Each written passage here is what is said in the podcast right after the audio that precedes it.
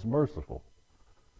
And around that throne, 24 elders, or 24 thrones with 24 elders seated in each of the thrones, or, or one elder seated in each of the 24 thrones,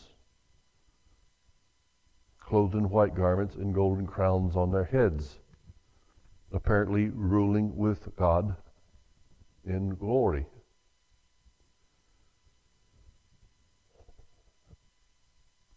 Words about descriptions of God's heaven, God's courtroom, God's throne room do not do any justice to it at all.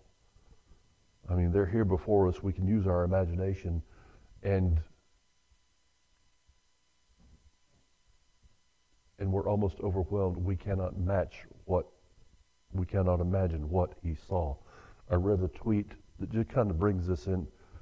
Hmm, tweets. Someone posted online this week, and it seemed like a very reasonable man. The sun is 94 million miles away, and we cannot look at it very long without damaging our sight. But we still think we can casually come into the presence of a glorious God.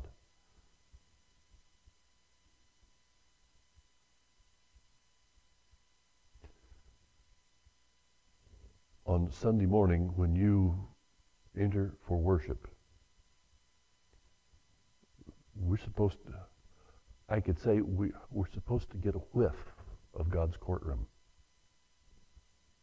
Just a fragrance of Him.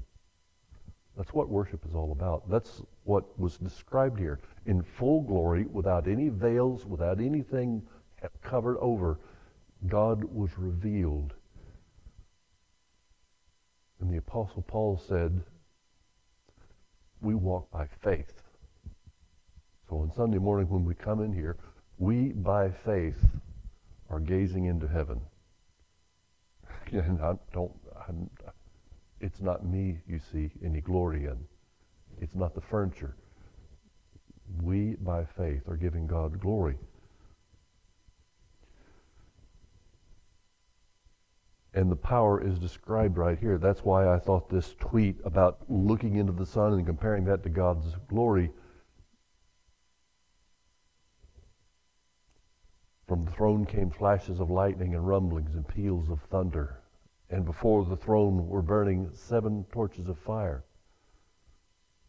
On each side of the throne, I'm moving quickly, are four living creatures full of eyes in front and behind. We need to pause here. Some of you may already have realized this, but reading about these four living creatures, each one had there's a face, one with the face of a lion, one with the face of a man, one with the face of an eagle, representing all of God's creation. But then when John talks about the eyes, we just kind of assume the eyes are on their head. Eyes are always on the head. Well, if you imagine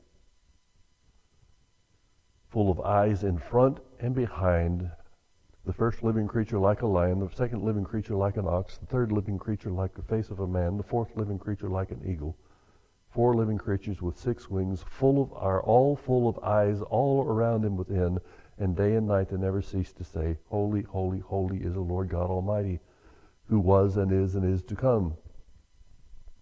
We, we assume the eyes are on the head, but when he's he doesn't mention the eyes until he talks about the wings over the eyes and the wings. They may not have been actual eyes. May I remind you how God created the peacock? And when they open their plumage and their feathers are out, those patterns look like eyes. It's a little bit of speculation. Perhaps that's what John saw. It makes more sense than these creatures with eyes all over their heads because he's talking about each of them with six wings are all full of eyes all around and within. He's talking about the wings. They're decorated. They look beautiful. They're glorious. But they don't hold a candle to the Lord God. Does this make sense?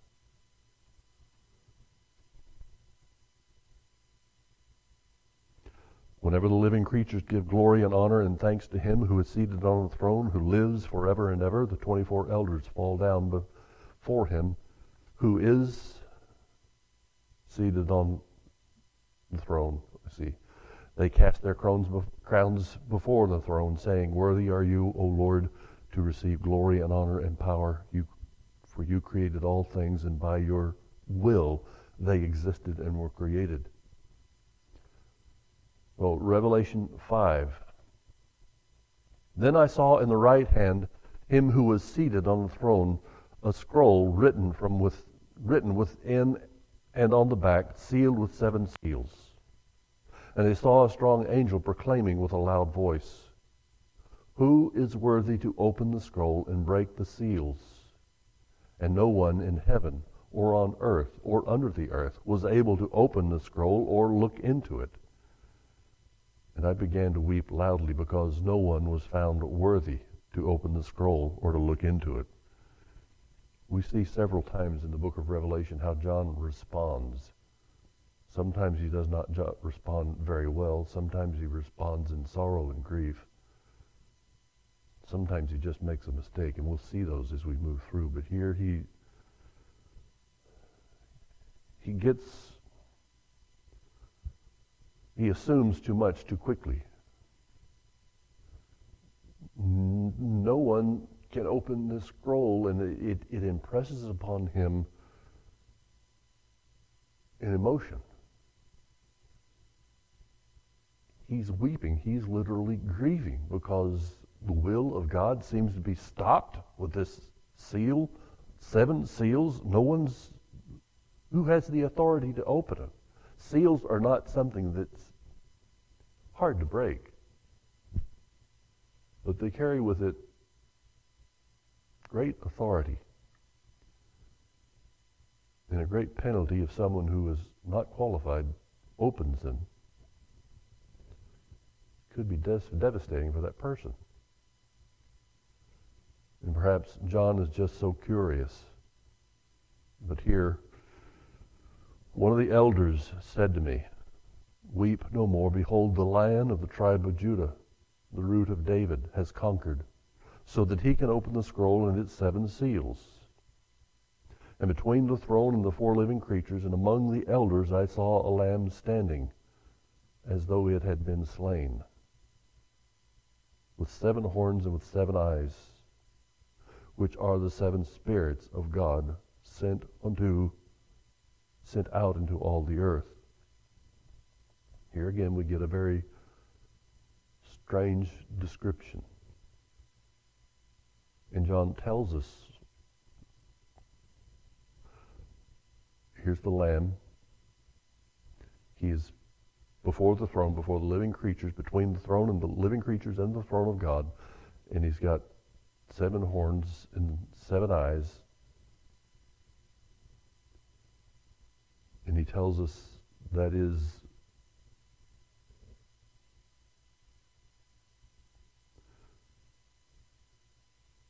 the seven spirits of God. We've already looked at that earlier, that that represents the presence of the Holy Spirit. And we know that the Holy Spirit was with the Lord Jesus throughout his ministry.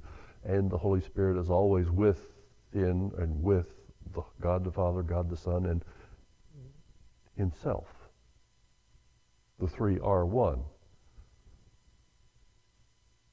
So the Holy Spirit is present there with the lamb that was slain. Yes.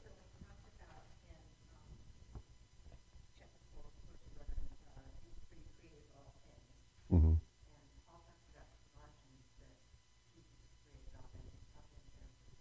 Yes. Yes. Absolutely. That's exactly what he's talking about. That God the Father, God the Son, and God the Holy Spirit were all there at creation. John 1 1 also tells us that in the beginning was the Word, and the Word was with God, and the Word was God. The same was in the beginning with God. So they have always been there, present, in every place and in every at every moment, in every time, in every age. And I've described this before, and I, I, I think it might help us if we can think of this while we look through Revelation. Because there's a lot going on here, and if we can distill it down to one viewpoint, not our viewpoint, but God's viewpoint, it might help us. Uh, years ago, I read a book called Disappointment with God, and Philip Yancey described something about God that I had never thought of. I was a young man then, and it was really quite amazing to be able to read someone else's understanding of Scripture. But he kind of opened up my mind and understanding about the omnipotence of God and the omnipresence of God and the omniscience of God, how he is all knowing. And we think, oh, yeah, that's cool. He knows everything. He knows the beginning and the end because he is there at both. Did you hear my language? He is there at both, the beginning and the end. Philip Yancey described how we live. We understand everything in chronological order, timelines. That's how we think. We look back at history, what happened in the past. We hope for what is going to ha- happen in the, pre- in the future, and we deal with what's going on in the present. But in God's omniscience, He sees it all in one view. If we could measure, if we could illustrate every molecule in this room as eternity. And you know, molecules are subatomic particles. If every molecule in here could represent eternity, and the time in which we live in is represented by one molecule in this room. The thousands of years of history in this world is seen in God's sight just like that.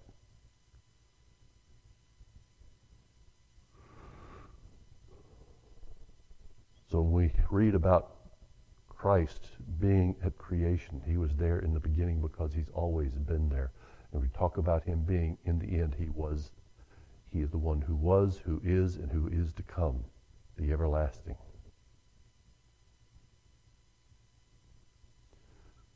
And in verse 6 of chapter 5, between the throne and the four living creatures and among the elders I saw a lamb standing as though it had been slain.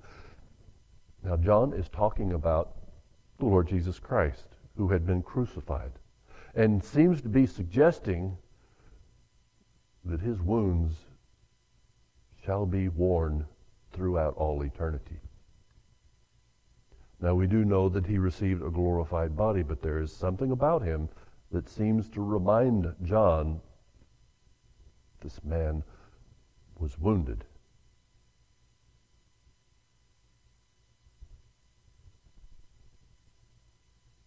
As though it had been slain. And the presence of the Holy Spirit is upon him. He is glorified by omniscience, the eyes, he is glorified by omnipotence, the crown of horns.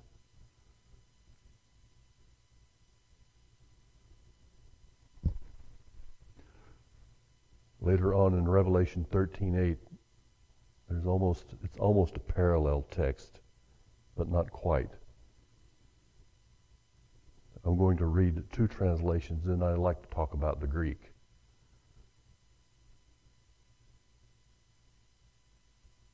Revelation 13:8, all who dwell on the earth will worship it. Is talking about the coming of the beast. The power of the Antichrist. All on, who dwell on earth will worship it. Everyone whose name has not been written before the foundation of the world in the book of life of the Lamb that was slain. Now that's the ESV. And then you read the New King James, same verse, all who dwell on the earth will worship him, whose names have not been written in the book of life of the Lamb slain from the foundation of the world. Did you catch the difference?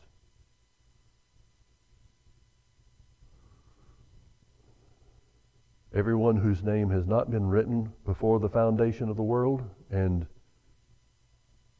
names have not been written in the book of, life, book of life of the Lamb slain from the foundation of the world. ESV seems to translate that by saying that the names of these people were not written in the book of life before the foundation of the world. In the New, in the New King James says, the Lamb was slain before the foundation of the world. It's a big difference. And then I went to look at the Greek. The New King James is right. Now, my Greek reading is quite rusty. I can read it to you and translate it word for word. But just take my word for it that the King James is right. All who dwell on the earth will worship him whose names have not been written in the book of life of the Lamb slain from the foundation of the world. But I thought he died on the cross 2,000 years ago.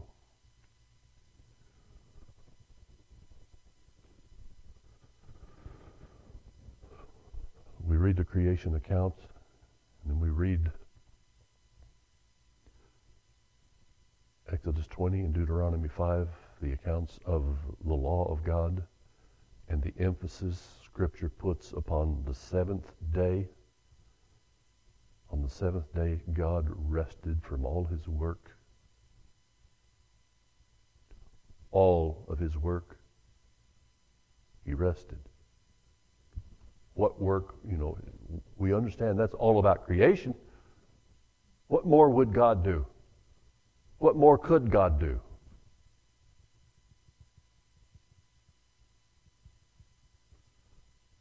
There was a covenant promise made before this world was created that Christ would provide redemption. At that moment, within the Godhead, they understood that the Son would be slain. The promise was made then. It was just as good as though it were done because God keeps his promise.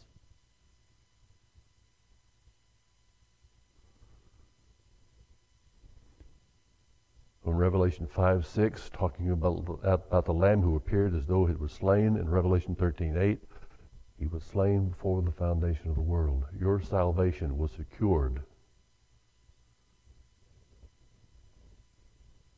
Generations before you were any more than a twinkle in your Father's eye.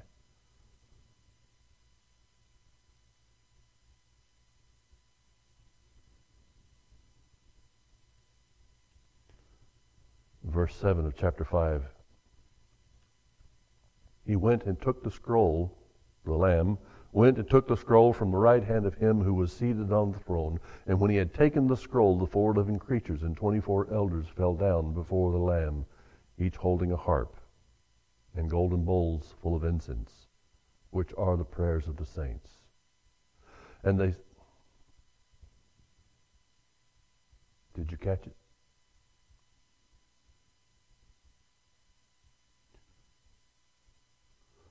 You study the Old Testament uh, instructions for the building of the tabernacle and the instructions for building of the temple and the use of incense in worship, it's become almost associated, associated with paganism today. We don't use incense anymore. I mean, it's used in the Catholic Church.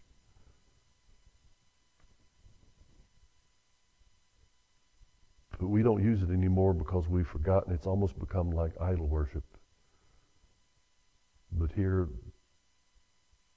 our prayers in heaven are as though they were incense before the Lord of glory. we keep hoping and understanding and believing that he hears our prayers. But this is how they fill his court. This is how they get they come before his attention. It, I don't mean to be irreverent, but they fill his nostrils. But he enjoys the prayers of the saints. Sir. Mm-hmm. Yeah. makes sense that the prayers would be fragrant because guided and corrected by the Holy Spirit. Mm-hmm. Yeah. Yes. It, it would be a beautiful fragrance, and yes, it is guided and corrected by the Holy Spirit. Uh, Romans 8 tells us that we do not know how to pray as we ought, but the Holy Spirit prays on our behalf. Yes. You better believe that prayers are going up before the Lord around the world all the time.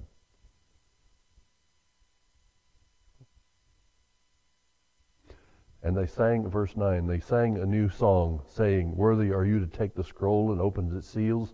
You were slain, for you were slain, and by your blood you ransomed people for God from every tribe and language and people and nation. And you have made them a kingdom of pre- and priests to our God, and they shall reign on the earth. Then I looked, and I heard around the throne the living creatures and the elders the voice of the many angels, numbering myriads of myriads and thousands of thousands, saying with a loud voice, Worthy is the Lamb that was slain to receive power and wealth and wisdom and might and honor and glory and blessing. And he heard every creature in heaven and on earth and under the earth and in the sea and all that is in them, saying, To him who sits on the throne and to the Lamb be blessing and honor and glory and might forever and ever. Here we get a very excited, a very triumphant praise of the one who is a divine, eternal hero. He has conquered sin and death. He has established a kingdom of people for his Father, and they are giving him praise. And he alone is worthy to open those scroll, that scroll, to break those seals.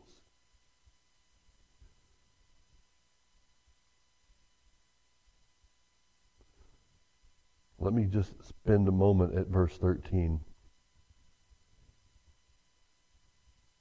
I remember when I was in undergraduate study preparing for the ministry, I had a Greek teacher challenge us to translate a few passages. One was from Philippians where it tells us that every knee shall bow and every tongue confess that Jesus is Lord. And he said, What about the lost? He challenged us go home to your Bibles, go home to your commentaries, and see if you can come back with a response. People who rebel against God and who never receive Him as their Savior and are sent to hell, will they ever praise God?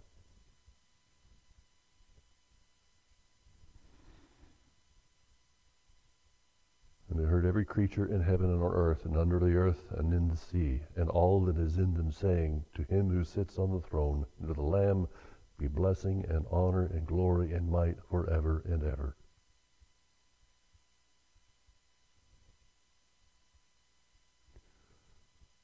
Every knee shall bow. Those who receive, who refuse to receive Christ as their Savior, those who live in rebellion to the day of their death. It does not redeem them, but there will come a day when their eternal souls will respond to the divine boot on their necks. Praise my name. And I hope you don't think that statement is unkind. Because Psalm 110, first verse, and we see it again and again. Christ talked about himself this way, and Peter talks about himself that way at the day of Pentecost. The Lord said to my Lord, Sit at my right hand till I make your enemies your footstool. That's what he's talking about. that everyone who spurned the name of Christ, who refused to receive him, will confess that he is Lord.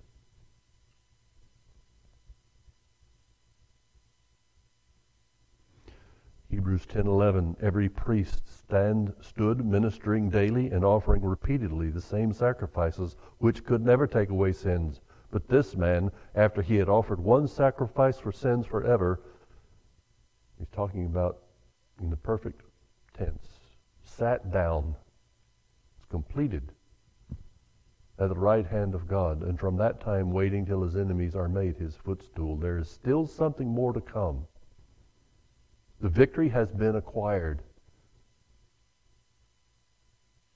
But final judgment is yet to come.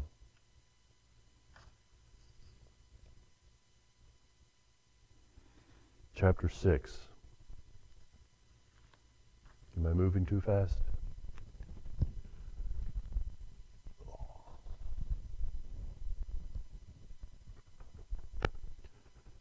Now I watched when the Lamb opened one of the seven seals.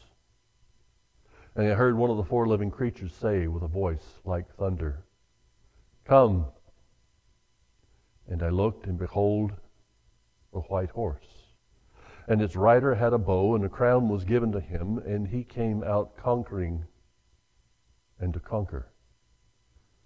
When he opened the second seal, I heard the second living creature say, Come.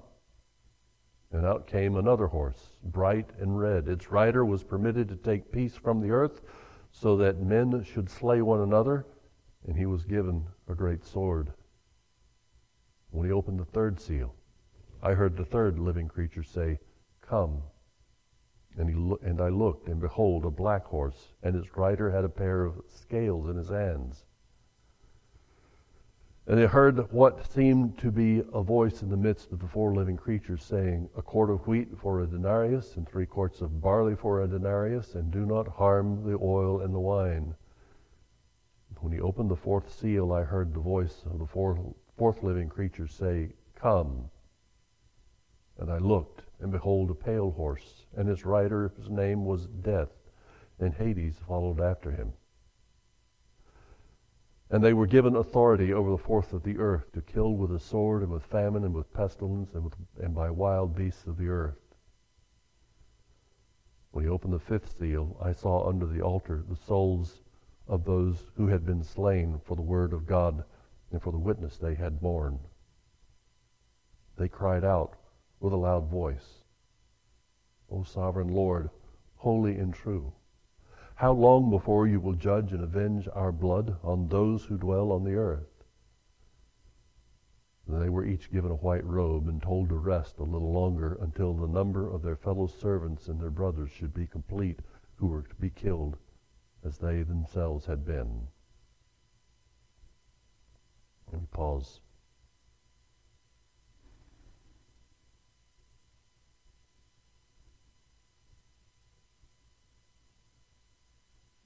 Five seals have been opened.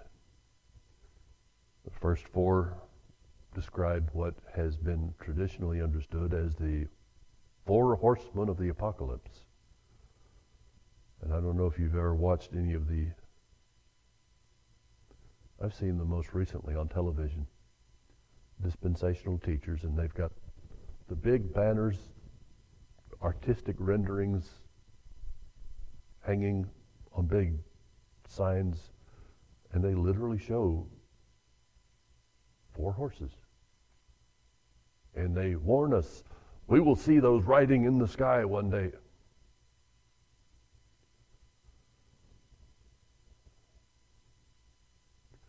I would like to suggest something for your understanding.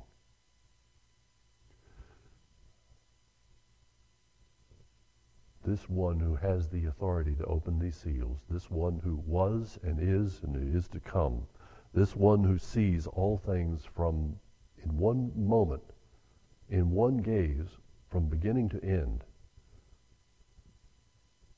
this one who has endured the sins of the ages in his own body, this one who humbled himself and took on human flesh in order that he might provide redemption.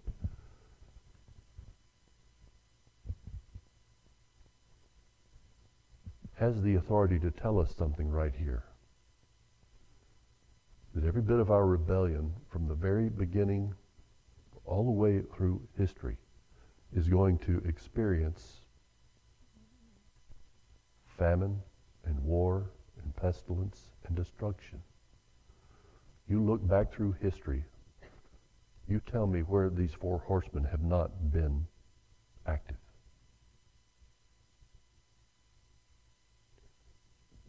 Just, just think about this. You may be accustomed to saying, well, they're going to come one day and it's really going to get worse before Jesus comes back.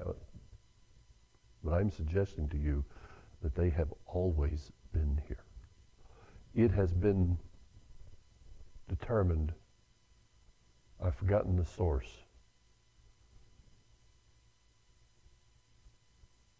In all of history, in all of recorded history, there has only been a, almost six weeks of peacetime. There has always been a war somewhere on this earth. There's always been death and destruction. There's always been hunger and famine. There's always been inflation. There's always been suffering. And we look at Revelation and thinking, oh boy, it's really coming. What we see now is not normal. What we see now is mankind receiving the fruit that he has sown under God's authority, under the authority of Christ Jesus. You shall reap what you sow. We are seeing that now. But we think it's okay, it's normal. No, it's not normal. We have no idea what normal is supposed to be like. When he does come, and we are taken up with him, we will see in our first breath in glory what normal really should be. Beyond your imagination. Well, I can imagine a little bit, but I can imagine myself with ten fingers. I can imagine myself without any pain, without any discomfort, without any fear, without any anxiety. I can imagine that real easy. But to imagine how glorious he is, that's beyond me, and that I would get to be there with him forever.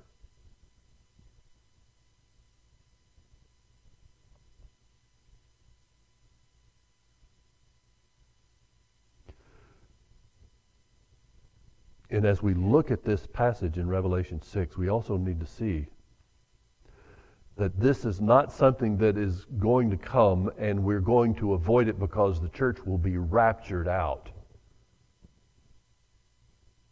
Because that's a controversial issue in the church. That we're going to, the church, according to the dispensationalists, the church will be taken out before the tribulation comes. All of this suffering, represented by the four horsemen, throughout all of the ages does not protect the believing Christian.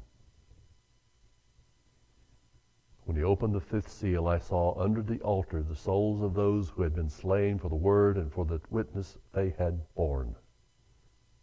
They cried out with a loud voice, O sovereign Lord, holy and true, how long before you will judge and avenge our blood on those who dwell on the earth?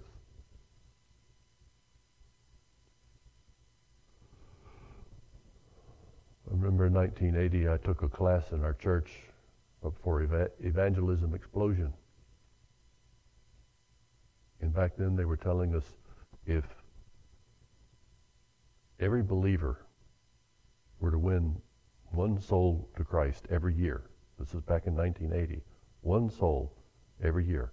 And if that new convert would win one soul every year, and then the old the, the Christian, for the rest of their life, one soul for the rest of their life, and every new convert would win one soul for the rest of their life, then everybody in the world would be saved by the year 2000 and Jesus could come back.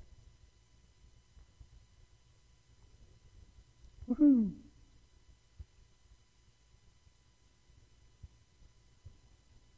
Gospel proclamation is important, and we should be faithful to do it. But we also need to be realist about this. How long, O Lord, before you will judge and avenge our blood on those who dwell on the earth? These saints have suffered for the sake of Christ. Then they were each given a white robe and told to rest a little longer until the number of their fellow servants and brothers should be complete, who were to be killed as they themselves had been. When will Christ Jesus come? When the last martyr is made. That's as honest as I can get it. There's more suffering to come, even for the believer. We are to be faithful.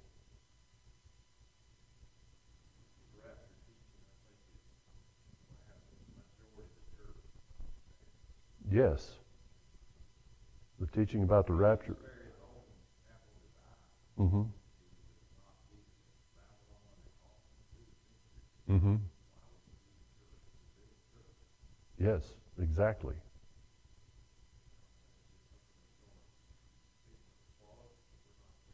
Mm-hmm. Mm-hmm.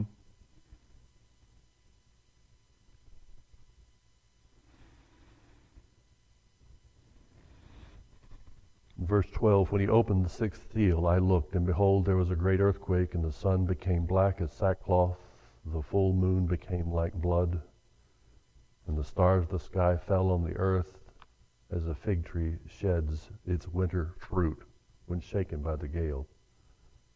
The sky vanished like a scroll that is being rolled up, and every mountain and island was removed from its place. Then the kings of the earth and the great ones and the generals and the rich and the powerful and everyone, slave and free, hid themselves in the caves and among the rocks and the mountains, calling on the mountains and the rocks, Fall on us and hide us from the face of him who is seated on the throne and from the wrath of the Lamb. For the great day of their wrath has come, and who can stand? These words, are they about the seven year tribulation, or are they about the end of the world? John moves from a view, a vision of heaven. Five seals are open, four horsemen of the apocalypse, the suffering of the saints, and then it moves to the sixth seal, the end of the world is described.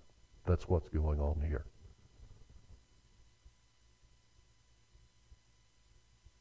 Uh, you don't have to agree with me. Just think about this and consider it.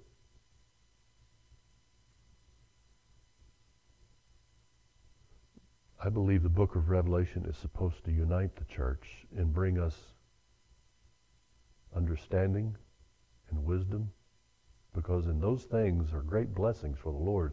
And the first chapter promises that those who read this aloud will be blessed. And if we understand it, it is a tremendous relief to see everything that's going on in this world and know that that is the folly of man's sin. And it is destroying them. They are running away from God. They are lost. They are in rebellion. And there are a lot of Christians, professing Christians, who are afraid they are right, telling us how wrong we are. But when we see what is described in Revelation and we compare it to what we see in this world, we are reaffirmed, we are reassured. God is true and every man is a liar.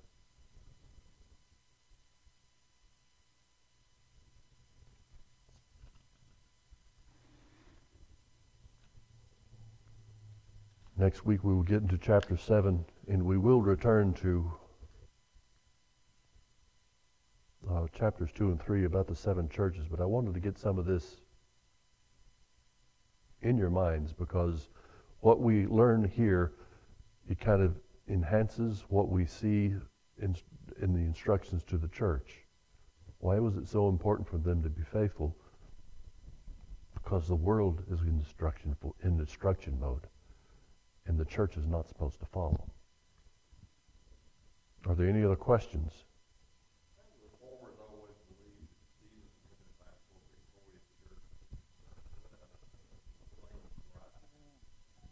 Yeah, he is coming back for. He's the one who's made her blameless.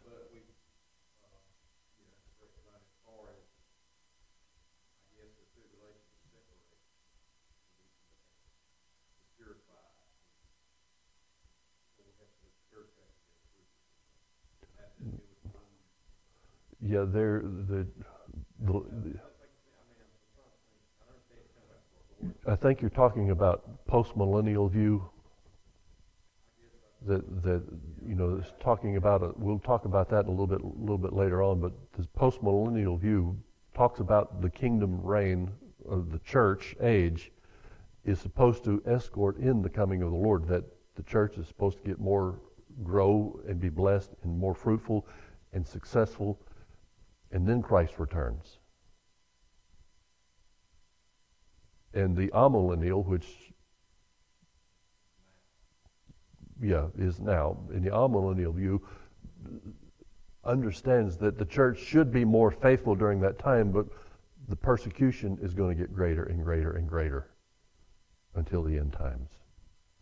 And that's why we can call those last years severe tribulation years before the coming of the Lord. Which I suspect we're very near that because I think I've mentioned to a few of you already. We have seen things going on in nations from time to time in the last couple of hundred years, especially. The oppression, the communism, the socialism. The, but this is the first time it's ever been worldwide. In the southeastern United States. We see signs of it,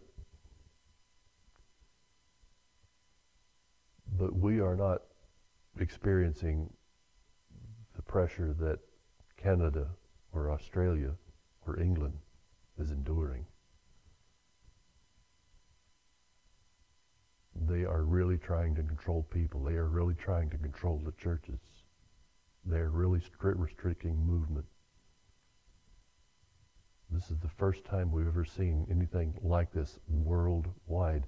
And this could be moving us very near the Lord's return if prayers are not answered and things get turned around. That's my political statement for the day. Yes.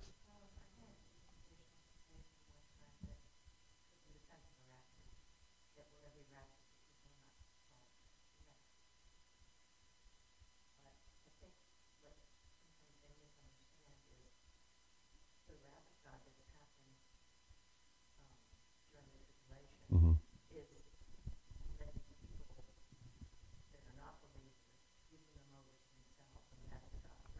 Yes. Right. Exactly. I would agree. Uh,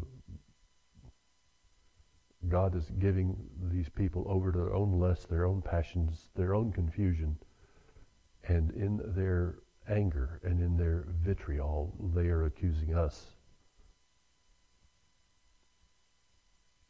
of all sorts of, it's, they politely call it virtue signaling. They accuse us of being the hypocrites.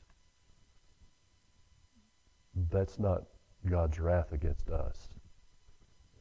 That's the world's persecution of the believer. And from his very first sermon, He told us we would be persecuted. Just before he died, he told his disciples, they persecuted me, they're going to persecute you. So it's a difference between God's wrath giving them over to their own lusts and passions, and they're persecuting us. It's the difference. That's why these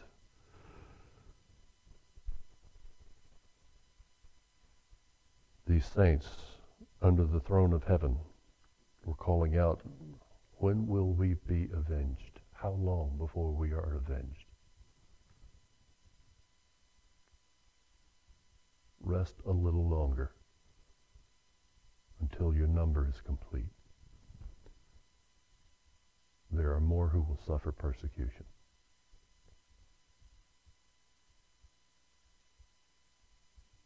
And I would agree with you as well that those who believe in the tribulation, in the rap- rapture taking us out of the tribulation, it, it kind of tends to, oh boy, I'm going to escape all that. I don't have to do anything.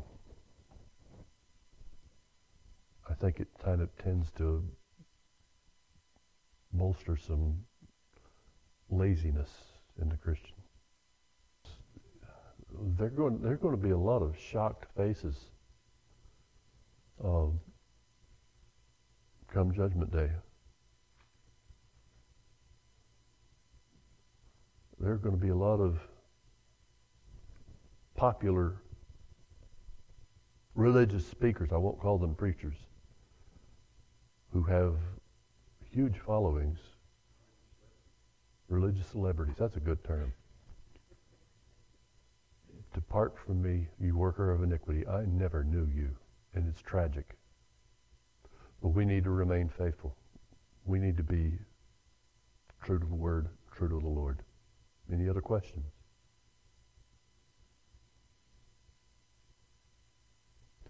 Father in heaven, we are thankful for your word and its truth and its power in our lives. We ask, Lord, as we look at its wisdom, that it might help us, instruct us, and encourage us to be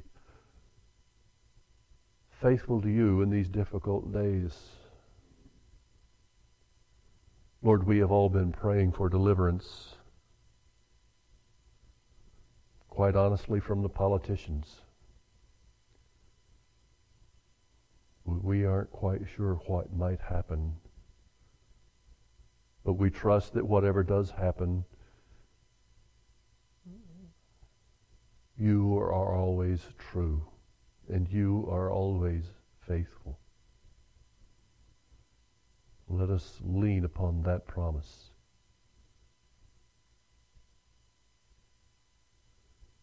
Encourage us this week.